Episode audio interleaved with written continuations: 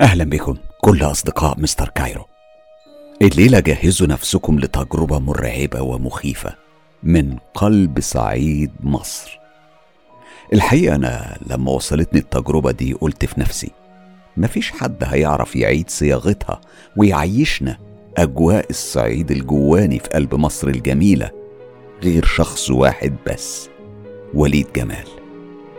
وبعد أسبوع تحديدا وصلتني التجربة معاد صياغتها بالشكل اللي هتسمعوه دلوقتي واللي حافظ فيه وليد على كل الأحداث زي ما حكاها صاحبها. بقول إيه؟ خلونا ندخل في الحكاية على طول.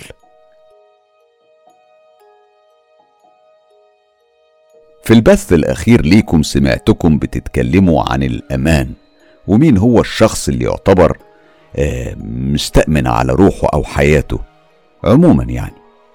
وهل يا ترى أنت في أمان لمجرد إنك ماشي جنب الحيط؟ بصراحة أنا كان ليا رأي في الموضوع ده. هو في الحقيقة مش رأي يعني هو تجربة أنا عشتها بكل تفاصيلها واتعلمت منها الدرس ده واللي مش بنساه أبدا. وحابب الدنيا كلها تفهمه وتاخد حذرها. كان يوم عادي جدا زي أي يوم في حياة أي مزارع في الصعيد. صحيت من النوم الفجر وصليت أنا وإخواتي ورا أبويا وكل واحد مننا راح يعمل حاجة. أخويا الكبير محمود كان رايح شركة الكهرباء علشان يخلص العداد بتاع شقة أخويا سعيد اللي هو أصغر منه وسعيد كان بيشتري باقي عفش شقته من دمياط. أما بقى صلاح الأصغر منهم رجع ينام تاني علشان عارف إن أصغر راجل في العيلة اللي هو أنا لازم يقوم ياخد البهايم على الغيط. غصب عنه. هو يعني في الحقيقة أنا مش صغير قوي أنا في أوائل العشرينات.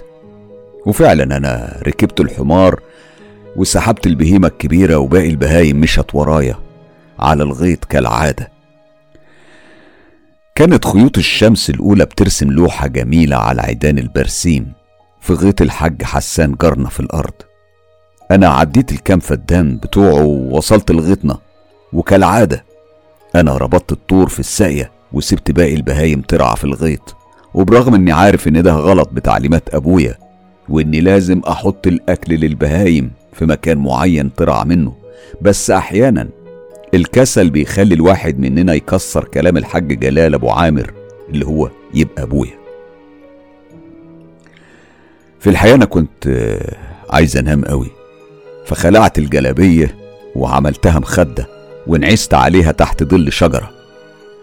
ما افتكرش إن عينيا لسه راحت في النوم. لما حسيت الأرض تحت مني بتتهز. معرفتش ليه. معرفتش ليه بجد. ليه ما قدرتش أقوم. بس بصيت على الأرض لقيت بين كل متر تقريبا بتظهر حفرة صغيرة كأنها بتتحفر من تحت. بعد كام ثانية بدأت تظهر إيدين بشرية. كان شكلها مقرف قوي. صوابع متكسرة وضوافر طويلة وسودة مختلطة بدم متجلط. كانت بتتحرك ببطء وكأنها الزرعة اللي زرعناها بتطرح. وبرغم قلبي اللي كان خلاص شبه وقف أنا كنت لسه بتابع المشهد لحد ما نظري جاب عند الساقية اللي بدأت تطلع دم بدل المية. الدم ده كانت ريحته قوية ونفاذة كأنها لذبيحة لسه مذبوحة حالا. والطور اللي بدأت قرونه تطول بشكل مش طبيعي لدرجة إن راسه وقعت على الأرض من تقلها وبدأت عضلات جسمه تتضخم وراسه تكبر وبقه كان بينزل منه ريم أبيض ولعاب ريحته قذرة. عيونه كانت سودة كلها ما فيهاش بياض خالص وبدأ يطلع صوت خوار ومناخيره كانت بتطلع نار من شدتها أو من شدة صهدها اللي كان واصل لحد عندي. خبط الأرض برجليه وفجرت من تحتها عين من الدم وفجأة وفي لمح البصر خرجت شجرة أولها عند الساقية وآخرها في السماء كان لونها أسود كئيب. أغصانها مش مفرعة ورق أغصانها كانت مفرعة جماجم بشرية وعلى أعلى حتة فيها ممكن نظرك يجيب كانت راس كبش ضخمة. قرونه كانت كبيرة جدا بالنسبة كمان لحجم الجمجمة وأسنانه اللي من قدام كانت بارزة قوي وحادة.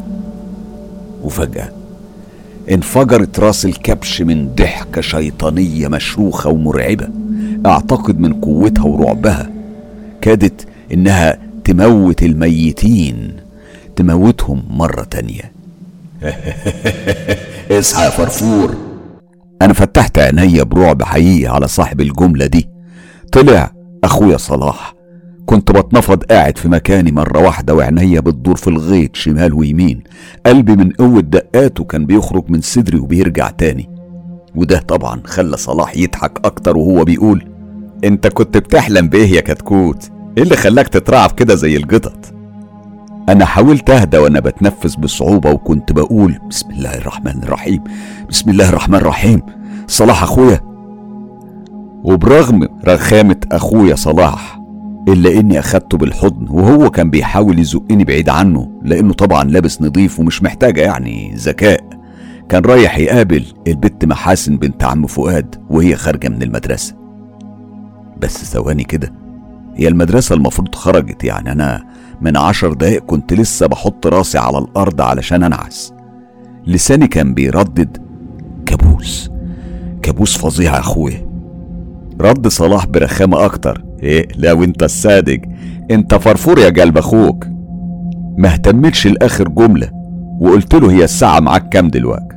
بص في الساعة وقال إحنا بعد الظهر بساعة يا حلو. وما افتكرش أبوك لما يعرف هيفرح بيك. بصراحة ما كنتش مستحمل فقلت له لا هيكون مبسوط بيك انت لما يعرف انك كل يوم بتروح تستنى بنات المدارس على النواصي.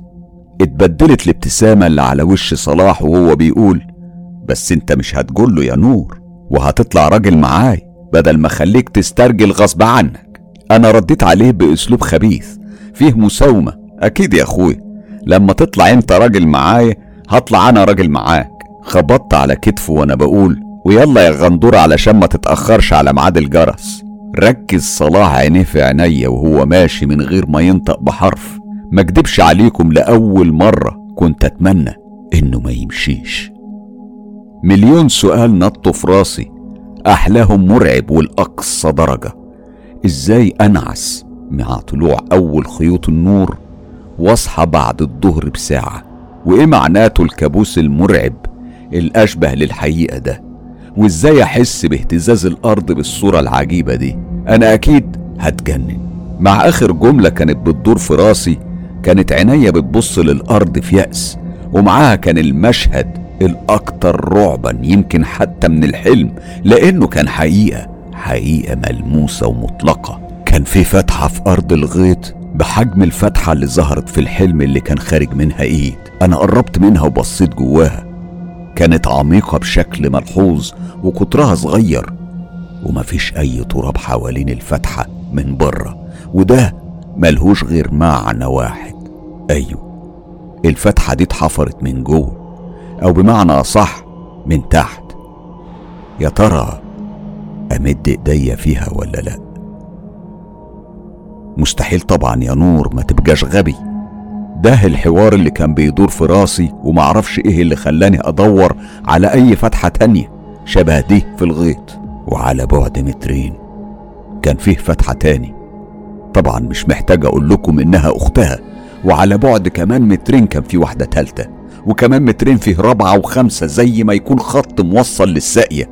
أنا مشيت ورا الحفر دي لحد هناك. وآخر حفرة عند الساقية. كانت أوسع شوية وواضح فيها أو يعني واضح تحت إن فيه مية لونها أحمر. لا ده مش دم دي مية لونها أحمر. على بعد مش قليل في سطح الحفرة. هو إيه ده بقى؟ هو الحلم كان حقيقي ولا إيه؟ واضح أوي إني خلاص قربت أتجنن أو في طريقي للجنون يعني. أنا بصراحة ما كنتش عارف أعمل إيه. أمشي وأعمل عبيط و... وأروح مع أذان المغرب أنا أصلا مش هقدر أقعد دقيقة في الوضع ده. أنا كنت خايف أمد إيديا في الحفرة فنفخت في المية علشان أحس بسمكها. لو هي دم أكيد مش هتتأثر قوي بالنفخة. لكني لاحظت إنها اتأثرت. وأكتر من كده دي في حاجة ظهرت تحت منها. في حاجة تحت المية ما فيهاش روح. مش فار يعني. دي حاجة صلبة. مديت إيديا وحسست عليها. حاجة كده شبه القوس. لمستها وسحبت ايديا على طول ودقات قلبي كانت بتجري ورا بعضها. كنت سامعها بالتصوير البطيء زي أفلام الرعب. بس ما حصلش حاجة خالص. ولا حاجة شدتني تحت الأرض زي الأفلام. وده شجعني إني ألمسها تاني. وفعلا لمستها. ما حصلش حاجة. أنا اتشجعت إني أطلعها. وهنا سحبتها من المية. في الفتحة ما كانش ظاهر ده إيه إنما لما طلعت في نور الشمس ظهرت قوي. لا دي ظهرت أكتر من اللازم كمان. كانت جمجمة راس كبش في بقه قماشة ملفوفة زي المثلث كده. أول ما الشمس نورت راس الكبش كلها ضحكت نفس الضحكة اللي شفتها في الحلم. وفي اللحظة دي أنا حسيت بحرارة شديدة بتحيط براسي. والشمس كانت بتقرب منها وكأن حد حدفها عليا. وفي اللحظة دي الدنيا اسودت في عينيا. ودي كانت آخر حاجة أشوفها. صحيت في البيت كان لسه نور الشمس ما غابش. معنى كده إن لسه البهايم في الغيط. كانت أمي واقفة ومدياني ظهرها وسامعها بتعصر حاجة. حسيت بحاجة ساقعة على راسي. حسست عليها بتلقائية.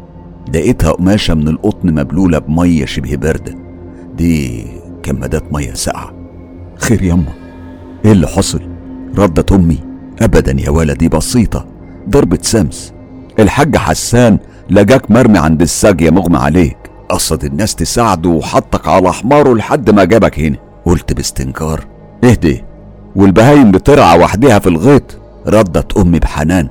لا يا ولدي. صلاح هناك وعلى المغرب هيجيب البهايم ويجي. أمي ما كانتش بالثقافة اللي تسأل إيه اللي حصل وإيه اللي جرى. كل اللي تعرفه بعض التشخيصات المتوارثة عن الأجداد. حد يغمى عليه في الغيط يبقى ضربة شمس وعلاجها كمادات مية ساقعة وراحة بقية اليوم وتاني يوم هيمرح في الغيط زي البهيمة. بقولك يما أمال فين محمود؟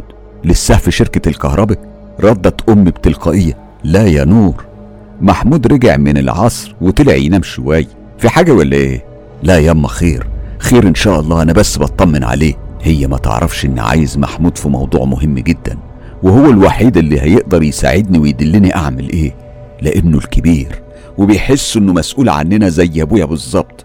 مش هيسيبني لما أحكي له وخصوصا المرة دي أنا عندي الدليل. إيديا لسه حمرة من المية اللي كانت في الحفرة. بعد ما رجع صلاح وسعيد من الغيط ومحمود صحي ورجع أبويا الحاج جلال من صلاة المغرب واتغدينا. في الحقيقة يعني إحنا اتعشينا. إحنا وجبتنا غدا مع عشاء. وإحنا على الطبلية. بص أبويا على إيديا اللي لونها كان أحمر وقال لي باستغراب إيه اللون اللي في إيديك ده يا نور؟ وقف الكلام في حلقي لثواني. بصراحة ما كنتش محضر رد فقلت له ده ده, ده بنجر يا حاج. رد عليا أبويا باستنكار. آه بنجر. بس إحنا ما بنزرعش بنجر يا نور. رديت بلا مبالاة علشان يحس إني فعلا ما أعرفش مصدره. ممكن واحد من الرجالة اللي بتزرع بنجر كان بيساعد في شيلي ونقل للدار يا حاج وساب اللون ده في إيدي. رد أبويا بسخرية. آه ممكن برضك طيب بعد العشاء تبقى تدخل تستريح علشان بكرة يوم طويل. وفعلا قمت نمت. وجه صلاح يصحيني لصلاة الفجر كالعادة. بس أنا جسمي كان بيرتعش. كأن مسكت فيه الكهرباء. كنت بتنفض لدرجة إني كنت برج السرير. خرج صلاح من عندي وهو بيقول بقلق واضح. الحاج يا حاج الواد نور باينه محمود. كنت سامع خطوات أمي بتقرب من أوضتي وهي بتقول يا ساتر يا رب حطت إيديها على راسي ما حسيتش بحاجة. ومع ذلك قالت بأعلى صوتها الحاج يا حاج نور محمود مش هيقدر يقوم معاكم. بقول لك إيه؟ سيبه النهارده اعمل له كمادات وهيجي زي الفل. وأنا على السرير عايز أقول I have a nervous shock زي حسين فهمي في فيلم العار خصوصا اني كنت بعاني من نفس الرعش بس مش بنفس درجة الأفورة بتاع الأستاذ حسين. بس قلت مش مشكلة. مشيها محموم محموم. لو عرفوا اني بترعش من الرعب المشكلة هتبقى أكبر. قلت بصوت واطي. حاولت يبان فيه المرض إن عايز أخويا محمود معاي. بصلي محمود باستنكار وقال أنا يا ابني رايح لسه شركة الكهربي موضوع أخوك سعيد لسه مخلص أنا رديت باستعطاف والنبي يا أخويا لو حتى ساعة قبل ما تمشي. اتنهد محمود بفارغ الصبر وقال حاضر يا مسخ بس هي ساعة واحدة. كلهم خرجوا كالعادة. وسابوني أنا ومحمود اللي بصلي وقال هيا نور إيه حكايتك قلت له كل اللي حصل معايا في الغيط وأكدت المعلومات بلون إيديا اللي كان لسه أحمر. كان محمود بيسمع وملامح وشه بترسم مئات التعبيرات اللي كانت بتقول إنه تقريبا يعرف حاجة أو حتى سمع عن حاجة شبه اللي بقولها قبل كده. بعد ما خلصت بالسؤال المهم يا ترى اللي حصل ده ممكن يكون إيه؟ وهل حصل بجد ولا لأ؟ هنا سرح محمود ثواني قبل ما يرد وكأنه كان بيدور على حد ممكن يساعدنا. وقال وهو باصص للسقف اسمع مفيش غير الشواف. رديت أنا بلهفة. اللهفة دي كانت بتثبت موافقتي على الموضوع. قلت له تقصد عمك رزق؟ الشواف هو نفسه عم رزق. راجل أعمى تقريبا في نص السبعينات. رفيع زي عود القصب شعر شنبه الأبيض زي التلج مغطي شفته اللي فوق ونص اللي تحت. هم سموه الشواف لأن تصرفاته كلها بتقول إنه بيشوف غير إنه يعتبر موسوعة معرفة بأصل القرية بتاعتنا مش بس قريتنا. ده أكتر واحد عارف تاريخ الكفر كله. تقدر تقول عليه كده يعني ويكيبيديا الكفر. أخدني محمود ورحنا على عشة الشواف اللي كان قاعد قدام العشة على مصطبة من الطين الناشف اللي كانت مكسرة لدرجة إن مفيش تقريبا مكان غير لشخص واحد. السلام عليكم يا عم رزق. قال محمود الجملة دي وحاول يحط فيها كتير من الود. في الوقت اللي رفع فيه الشواف ودنه في اتجاه الصوت وكأنه بيشوف بيها وقال بترحاب كبير نابع من حب حقيقي. إهلان محمود أبو عامر كيفك يا ولدي؟ وكيف أبوك وإخواتك؟ رد محمود بسعادة. الحمد لله يا عم الناس كلهم بخير. اتنحنح قبل ما يكمل. كنت عايزك أنا ونور أخويا في موضوع مهم يا عم شواف. رد عم رزق بترحاب كبير وهو بيقوم وبيفتح باب العشة اللي كانت عبارة عن أوضة واحدة بالطوب الني سقفها قصير ما فيهاش لا نور ولا كهرباء. عند الباب كان فيه زير عليه كوز اللي هو عبارة عن علبة فول قديمة وباب خوص بيداري حفرة اللي تعتبر حمام. وبابور جاز محطوط تحت ترابيزة خشب كان لونها أسود من قلة النظافة. اتفضلوا يا ولاد أبو عامر تعالوا. دخل قعد على حاجة المفروض إنها يعني سرير كان أقرب لمصطبة معمول بزعف النخيل. قعد محمود على يمينه وأنا قعدت على شماله. وقبل تقريبا ملمس السرير لقينا الشواف بيمد مناخيره لقدام وبيسحب نفس عميق وبيقول وملامح وشه بتتغير للخوف. جايين لي في شر يا ولاد الشيخ جلال. حاول محمود يتصنع الابتسامة اللي ليها صوت. زادت من الموقف توتر. وقال لا يا عم الناس ولا حد يقدر يقصدك في شر ابدا قام بحركة مفاجأة رازع إيديه على إيديا اللي كان لونها أحمر لدرجة إنها طلعت صوت طرقعة جامدة جدا ورفعها في الهوا. وقال أمال ده إيه يا محمود؟ رد عليه محمود وهو قلقان. ما ده اللي إحنا جايين لك علشانه يا عم رزق الشواف. بصلنا وقال بغموض دي لعنة السجية المرة دي رديت أنا وأنا بسحب إيديا من إيديه. لعنة سجيتنا هي سجيتنا ملعونة يا عم رزق؟ الشواف رد علينا بحزم. لا دي مش سجيتكم يا ولدي دي سجية وهدان. واللي في إيديك دي تحذير ورسالة. إن الميعاد حان. أنا طلعت مني شقة برغم إني مش مقدر حجم الخطر لحد دلوقتي في الوقت اللي قال فيه محمود باستفسار. ميعاد إيه يا عم رزق الله يرضي عنك. إيه الحكاية ممكن تحكي لي بدأ الشواف يحكي وبدأت دقات قلبي تبطأ. كانت بتبطأ بشكل متعب. ما سمعش كلامي. اتحايلت عليه كتير يا ولدي وما سمعش كلامي. الله يرحمه جدكم راضي أبو عامر كانت دماغه ناشفة. أصر إنه يشتري أرض وهدان الملعون لأن سعرها كان في التراب وريعها بالميات. من الآخر يعني جدكم طمع برغم إنه عارف تاريخ الأرض الأسود. اتنهد محمود وهز راسه بمعنى إنه مش فاهم حاجة. وقال لا يا عم رزق مش كده. أنا مش فاهم حاجة.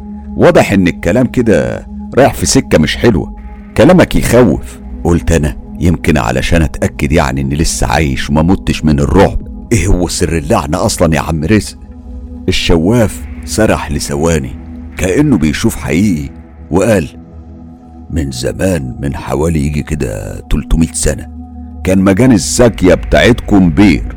البير ده كان بيترمى فيه أسحار وسقط نسوان القرية ودم البنات اللي كانت بتفرط في شرفها مع جثثهم. البير ده كان بير منحوس. كل حاجة فيه نجسة وكل النجاسة دي كانت بتترمى فيه. بيقولوا إن الأرض اللي كان فيها البير ملك عيلة أبو سالم. وزي ما تكون الأرض قرفت من وجود البير الملعون فيها فما بقتش بتطرح. مهما تزرع فيها وتهتم بالزراعة كانت الزراعة بتموت ومجهودك بيضيع وفلوسك كمان. المشكلة الأكبر ظهرت لما كانت رجالة العيلة بيصيبهم العقم والستات بيجيلها الجنان. دونا عن عائلة الكفر كله عيلة أبو سالم كانت بتعاني من كل حاجة. قرروا إنهم يبيعوا الأرض اللي فضلت بور لسنين طويلة بعد ما هجروها عيلة أبو سالم. وفي يوم اتجمع كم عيل من ولاد البلد وراحوا يلعبوا عند البير المهجور. تقريبا يعني كانوا سبعة. ومرجعش منهم غير عيل واحد اللي جال بعد ما اتعالج كتير علشان يعرف يتكلم. بقية حياته وقال إنهم هم بيلعبوا في البير وبيرموا فيه الطوب والتراب وبينزلوا الكوز في المية ويطلعوا المية يرشوها على الأرض. طلع من البير راجل طويل يمكن طوله 2 متر صوابع إيديه رفيعة وطويلة وراسه على هيئة راس كبش بعيون حمرة الناس اللي تعرف شوية في الحيوانات هتعرف إن مهما بلغت ضخامة أي كبش مستحيل راسه تقدر تركب على جسم إنسان. الأطفال في البداية كانوا فاكرين حد من أهل البلد بيلعب معاه وده اللي خلى أشجع الأطفال قرب منه وشد راسه في لمح البصر. كانت راس الطفل ده مش موجودة على كتافه. باقي الأطفال صابهم الهلع وجريوا. وكان المسخ ده بيطاردهم وهو بيضحك ضحكة شيطانية عالية ومستفزة لدرجة إنهم حسوا إنه بيستمتع باللعبة في نهاية اليوم كان اختفى طفلين وأربعة لقوا جتاتهم متقطعة وراوية أرض البير بدمها دي قصة العيل الوحيد اللي فضل حي عاش أربع سنين في مأساة بيتهته برغم فترة العلاج الطويلة وكان بيعملها لمؤاخذة يعني على نفسه لحد ما مات. وبعد حوالي عشر سنين كانت زفة ربيع من عيلة هاشم. واد كان متعلم في زمن اللي كان بيدخل فيه الكتاب مسؤول التعليم العالي في الكفر. والواد ده بيقولوا كان دكتور. اتجوز بنت عمه. حتة بنت كده كانت بتنور في الضلمة يا عيال. حب يثبت للناس إن الخوف ده شيء نابع من جوه قلوبهم مش أكتر. وإن الدنيا وإن الدنيا ما فيهاش مسوخ بتطلع من قلب البير تذبح وتشرب وتروي دم الناس للأراضي. مفيش مسخ جوه البير فيه مجرم أو مجنون. كان عايش بينهم هو المسؤول عن مذبحة الأطفال الغلابة دي وعمل فرح كبير في الأرض. وعلشان يزيد من جوة التحدي كانت الكوشة فوق البير. الغريب إن الليلة اللي ما حضرهاش كتير من أهل البلد من الخوف عدت على خير. وما كانش فيه مشاكل خالص. المشكلة الكبيرة حصلت تاني يوم الصبح. في الحقيقة يعني هي ما كانتش مشكلة دي كانت مأساة. جسم العروسة كان عريان ومرمي على طرف البير وراسها مرمية جواه. عارفين إزاي؟ كأنها كانت بتبص في البير ورقبتها اتقطعت. دمها كله اتصفى جوه البير وكان صدرها مقطوع من مكانه بمخالب وحش. واضح إنه انتهك عرضها بعد موته. بالنسبة لجدة ربيع كانت الاب بتنهش في نصه اللي تحت ونص جسمه اللي فوق كان متثبت وكأنه واقف على بعد حوالي 200 متر من البير. العين كانت مفقوعة والقلب مخلوع من مكانه وكأنه استعراض للجوة. وتوصيل رسالة إن اللي قلبه جامد بعد كده هيكون هو أول الضحايا. الموضوع ما انتهاش على كده مع عيلة هاشم بعد الحادثة دي بدأوا أبناء عيلة هاشم يقتلوا في بعض بدون سبب لحد ما خلص نسلهم. ومن هنا كل حوالي عشر سنين لازم البير يشرب دم والأرض تتزرع جثث وتطرح جماجم. وبعد فترة اجتمعوا أهل البلد واتفقوا على ردم البير وفعلا حصل. بس للأسف يا ولدي لسه الأرض لحد النهاردة ملتزمة بعهدها الملعون. ومن سنين كتيرة أرض البير اتعرضت للبيع وكانت تعتبر ببلاش وطمع فيها وهدان راجل يعني مش من أهل البلد. كان راجل غريب في كل حاجة يعني برغم تجاعيد وشه اللي كانت بتقول إن عمره ألف ألف سنة كان شعره أسود سواد الليل مش صبغ شعره كان أسود حقيقي. طلته كانت ليها هيبة على أغنى وأقوى رجال وعائلات البلد. وكان بيزيد قوته بنته جازية اللي كانت أجمل من الجمر لو الجمر لونه خمري. ساعتها أنا قلت في بالي واضح إن أي قردة في نظرك جمر يا عم الحاج. كمل وقال لونها خمري جوامها ملفوف عيونها واسعة شعرها ناعم وطويل بلون الليل. رجالة البلد اتهبلت على البت دي وحقدوا على بعض علشانها والأصحاب خسروا بعض. ووهدان وبنته كانوا مبسوطين هو عمل مكان البير ساجية وعمل حلف مع شيطان البير إنه يجيب له هو الضحايا بتاعت كل عشر سنين للأرض في مقابل إنه يزيد الطرح بتاع المحصول. وفجأة الأرض البور دي بدأت تطرح والطرح زاد وريحها بقى يجي أكبر وأصبح أكبر ريع في الناحية كلها. في البداية كانوا بيختفوا المشردين من البلد واللي دماغهم على الله يعني. وفي النهاية كلنا كنا عارفين اللي فيه لحد تقريبا ما خلص كل المشردين اللي في البلد وفي الكفر وبدأوا يختفوا شباب زي الورد من أكبر العائلات. ما بيربطش بينهم غير حاجة واحدة إنهم بيتقربوا الجازية وآخر مكان بيظهروا فيه هو بيت وهدان. وفي يوم ظهرت جتة صادق ابن العمدة مدبوح ومرمي جوه السجه ولون الدم كان مغطي على طين الأرض ذاتها وكأن حد كان عايز يكشف فضيحة وسلسال دم تدخل فيه البلد ما تطلعش.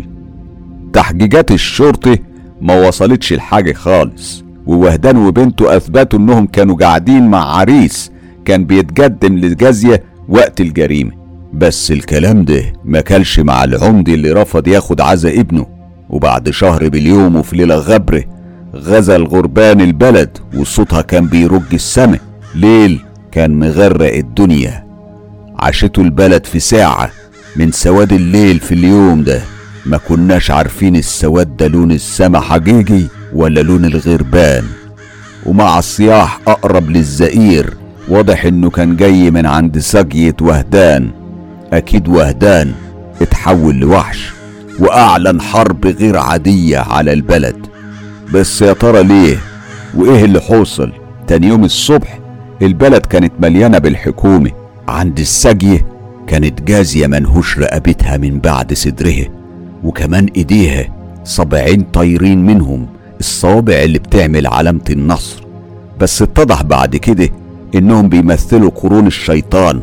وبرغم تهديد العمدة الوهدان إنه ما يحاولش يقرب لحد تاني من عيلته إلا إن وهدان حرفيا قضى على عيلة العمدة من أكبر واحد لأصغر واحد فيهم من غير ما حد يقدر يقرب بس من بيته. ومات وهدان بعد عمر طويل من السحر والقتل وورث الأرض لابنه الوحيد خالد اللي ما كانش فاضي للأرض ولا أصلا بيفهم في الزراعة. اصله ابن البندر عرض خالد الأرض للبيع كالعادة بتراب الفلوس.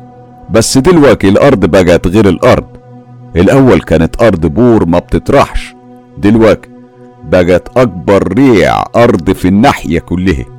جدكم بقى إدريس أبو عامر الوحيد هو اللي فكر يشتريه. أنا فاكر الموضوع زي ما يكون امبارح. كنت أنا لسه شباب ورحت لجدكم الدوار مخصوص علشان أوعيه. بس للأسف جدكم طول عمره راسه ناشفه ما بيسمعش غير صوته. هو اتحدى الدنيا والحكايات والسحر واللعنة واشترى اشترى السجية سجية وهدان. في نفس اللحظة اللي أنا حسيت فيها إن شعر راسي بيقف وراسي بتسخن أكن حد جايد فيها النار. وهنا قال محمود بتساؤل كان مخلوط بالحزن إزاي مات جدي يا شواف؟ والأول مرة من ساعة ما قعدنا مع الشواف اتجمدت جميع ملامحه. مش بس كده دي كمان إيديه وأطرافه اتجمدت لدرجة إنك تحس الوهلة إنك قدام صنم من أيام الجاهلية. بعد كام ثانية عدوا علينا كأنهم ظهر. بلع ريقه وقال يعني إيه يا محمود يا ولدي؟ أنت عارف قصدي يا شواف. إحنا كلنا ما شفناش جدنا وده معناه إنه مات وإحنا صغيرين. وبعد قصة الأرض الملعونة دي يجي أكيد بقى في حاجة حصلت إحنا ما نعرفهاش. حتى أبويا يعني عمره ما جاب سيرة طريقة موت جدي. رد الشواف بصوت بيعدي شفايفه بالعافية. جدك مات عادي يا ولدي زي أي حد ما بيموت. انفعل محمود أكتر وهو بيضحك ضحكة استهزاء عصبية وسمجة. وقال عشنا وشفنا الشواف بيكذب. رد عليه الشواف بطريقة ما تقنعش طفل في ابتدائي. وهكدب ليه بس يا ولدي؟ محمود رد عليه بنفس الحد. يا عم رزق أنا سامع دقات قلبك من عندي من هنا. عيب عليك يا شواف ما تبوظش صورتك قدامنا وقدام أهل الكفر. وهيفيدك بإيه الكلام ده دلوقتي يا ولدي؟ قال الشواف الجملة دي بصوت عالي وانفعال لدرجة إن شعر شنبه اللي نازل على شفايفه كان بيتهز بعد ما سكت ثواني كتير. أنا رديت بانكسار واضح هيفيد يا عم الشواف بإننا نعرف مصيرنا. إيه يا عم رزق خليك معانا. اللون اللي في إيديا بيقول إن صابتني اللعن. نزلت دمعة من عينيا وأنا بقول وعينيا ثابتة وسرحة في طريقة موتي لدرجة إني شفت جثتي وهي مرمية في الساقية. وواقف الراجل اللي براس الكبش بيضحك ضحكته الشيطانية وقلت يعني يا عم الشواف أروح أستعد لآخر أيام حياتي؟ رد عليا وقال علشان يطمني. ما تخافش يا ولدي مش أنت اللي مطلوب. دي علامة لاقتراب الوفاء باللعن. لو انت المطلوب ما كانش زمانك قاعد معانا دلوقتي. للأسف كلامه بدل ما يطمني خوفني أكتر. وهنا محمود قال وهو بيمسك كف إيد الشواف بقوة. بقول لك إزاي ما جد يا شواف؟ اتنهد الشواف وقال واضح إنك مش هتعديها يا محمود. على العموم اللي في دماغك صح. جدك من الناس اللي جثتها ظهرت ما اختفتش جدك كانت حنجرته منهوشة ونفس الصوابع متقطعة وكأنه كان بيعيد مشهد كل جثة بتظهر. الحكومة يعني بتقول إن دي طقوس ممارسة سحر معين أو ديانة غريبة فيها قرابين بشرية ونص سكان الكفر مش فاهمين أصلا يعني إيه قرابين بشرية أو وحش مجهول الهوية بيفترس البشر. بعد كده بفترة طلعت إشاعة إنها كانت السلعوة قبل ما تتعرف يعني. رد محمود وقال وهي السلعوة هتعلمهم العلامة دي ليه؟ واترسمت الجدية على ملامحه وهو بيقول دي علامات يعني أقل ما يقال عنها إنها علامات الشيطان. أعتقد إن الموضوع فيه لعنة. لعنة بجد يعني واضح إن كل حاجة شافها نور كانت حقيقة مش محض خيال. حسيت دلوقتي إني فعلا بقيت محموم من حرارة راسي اللي أنا متأكد إنها كانت بتطلع دخان. حسيت كمان بالحرارة على وشي اللي لاحظها محمود من عينيا الزيغة ولوني اللي كان مايل للحمرار. نور ملك يا أخوي؟ رديت وأنا حاسس بإن عينيا بتعمل وميض بيخلي شكل الأوضة يضلم وينور في كل لحظة. حاجة كده زي النبض في عينيا. مش عارف ده ممكن يكون إيه. هل هو ضغط العين زاد مثلا؟ مش عارف وبصراحة ما كنتش عايز أعرف حاجة تانية في الوقت ده. كل اللي أنا كنت عايزه إني أروح البيت. أنا رديت عليه بعد ثواني وعينيا بتلف في المكان. مش عارف يا محمود. أنا أنا تعبان وعايز أروح. سندني يا أخوي. فجأة مد عم رزق ايديه على راسي وقرأ قرآن كان خارج من شفايفه مجرد همهمات. الموضوع ما كملش ثواني وقال لي ما تقلقش يا ولدي. أخوك تعبان شوي. ما عندهوش حاجة من اللي يتخاف منه. محتاج يرتاح وبس مش أكتر. محمود قام من غير ما يقول ولا كلمة لدرجة إني ما حسيتش بيه غير وهو بيرفع ايديا وبيمد دراعه تحت دراعي وبيسندني علشان أقوم. وبرغم إني مشيت الطريق كله من عند الشواف لحد بيتنا ومحمود مسندني إلا إني ما حسيتش بالطريق وكأني غايب عن الوعي. بسم الله الرحمن الرحيم. خير يا ولدي. إيه اللي حصل لأخوك. دي كانت جملة أمي اللي قالتها بمنتهى اللهفة عليا أول ما دخلت من باب الدار. سندتني من الناحية التانية ومحمود بيقول لها أبدا يما نور بس بيتدلع شوي. هو اشتاق لجماداتك يا حاجة حطوني على أقرب كنبة في البيت. وأمي كانت محضرة طبق المية الساقعة واشتغلت في الكمادات اللي شكلها زودت حرارتي بدل ما تقللها. ومع الحالة الغريبة اللي أنا دخلت فيها دي جفوني تقلت زي الجبل ومعاها بدأت لعنة حقيقية. المشهد اتحول واختفى من حواليا اختفت كل جدران الدار وفجأة ظهر مكانها زرع وساقية. ده كان غطنا وأنا كنت هناك عند الساقية بربط الطور فيها. واقف ورايا الراجل الكبش أطول مني مرتين وزي العادة. عينيه حمرة وطرف الجمجمة من عند البق كان بينقط دم. صوته كان مسموع. كل ده وأنا مش شايفه. مشيت لحد ما وصلت تحت الشجرة وقلعت الجلابية وعملتها مخدة ونمت زي المرة اللي فاتت. بس المرة دي ما صحيتش على هزة الأرض. أنا صحيت على نقط مية بتنزل على وشي. وفي اللحظة اللي إيديا كانت بتتحرك بشكل تلقائي على وشي علشان تلمس المية حسيت إن ده مش ملمس مية ولا سرعة حركتها على وشي. المادة دي كانت لزجة شوية عن المية وأكدت لي المعلومة. الدم اللي ظهر على صوابعي بعد ما مسحت النقط اللي كانت على وشي وده خلى عينيا تبص على الشجرة بسرعة. وهنا اتنفض جسمي. كانت جثة أبويا على الشجرة مقطعة منهوش الحنجرة وصوابعه مقطعة وبطنه مشقوقة ومصارينه مدلدلة من على الشجرة. وفي اللحظة اللي كنت هقوم فيها مرعوب وحزين على أبويا وقعت الجت على وشي. اتنفضت ورميت المصارين من على وشي في اللحظة اللي راس أبويا اتقطعت واتدحرجت كام متر لقدام. ريحة الدم اللي كان دخل مناخيري ووداني وعيوني كانت هتموتني. وفجأة ظهرت الإيدين من تحت الأرض وشالت جدة أبويا وراسه ونقلتها الإيد اللي وراها واللي وراها نقلتها للإيد اللي وراها وهكذا لحد الجدة ما وصلت لحد السجية الملعونة. وبعدين رموها على الأرض. وبدأت الإيدين تنزل تاني بنفس البطء اللي ظهرت بيه. طبعا ما كانتش مفاجأة لما ظهرت الشجرة من قلب الساقية وفيها الجماجم وعليها راس الكبش. أنا عينيا كل ده كانت مركزة مع جدة أبويا وهي بتنزل دموع لوحدها. في اللحظة دي بدأت الجدة تسيح كأنها شمعة اتحطت على نار هادية. كانت بتسيح ببطء والأرض بتمصها. ولحد آخر نقطة في جدة أبويا اللي اختفت وكأنها ما كانتش موجودة. وهنا بدأت كل حاجة تختفي ببطء مع صوت صريخي وأنا بقول يا بوي يا بوي مع انتفاضة جسمي اللي كانت قوية لدرجة إني صحيت مرمي على الأرض قدام الكنبة. وأمي بتجري عليا وبتقول اسم الله عليك يا ولدي! اسم الله عليك يا ولدي! دخلت أنا في حالة هستيريا من البكاء والصريخ من رعبي. ده ما كانش حلم ولا كابوس ده عقاب. أنا عملت إيه هتعاقب عليه العقاب ده كله؟ وليه أنا؟ بشوف كده. ده, ده أنا طول عمري ماشي جوه الحيط مش جنبه علشان ما أظهرش لحد. فضل محمود وأمي يقروا لي القرآن لدرجة إنهم حسوا إن عندي مس.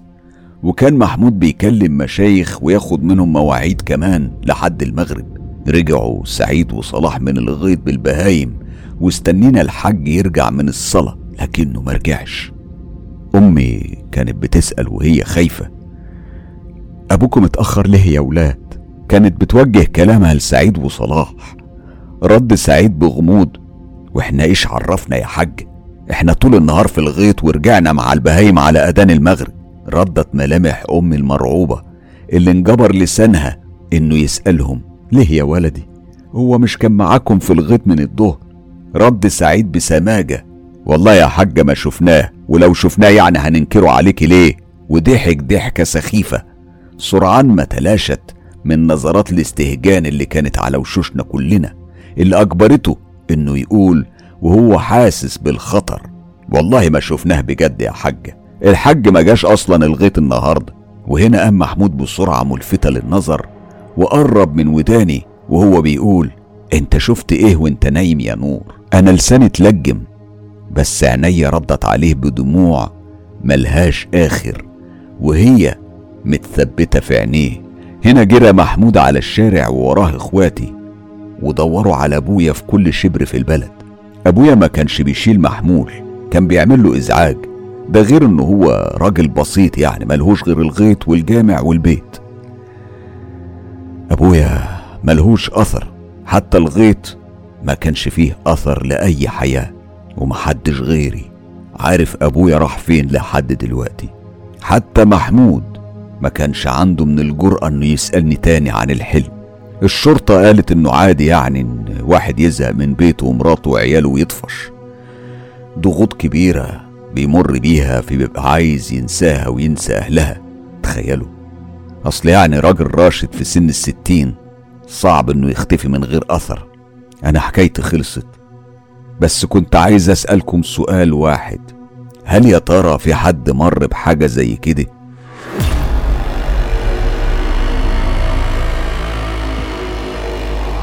تفاصيل مخيفة ومرعبة وطبعا الصيغة الأدبية لوليد جمال أضفت أجواء رهيبة على القصة. بشكر وليد. ليه بقى تشترك في قناة مستر كايرو؟ علشان توصلك آخر المعلومات اللي ممكن تفيدك وتحميك من عالم السحر والسحرة.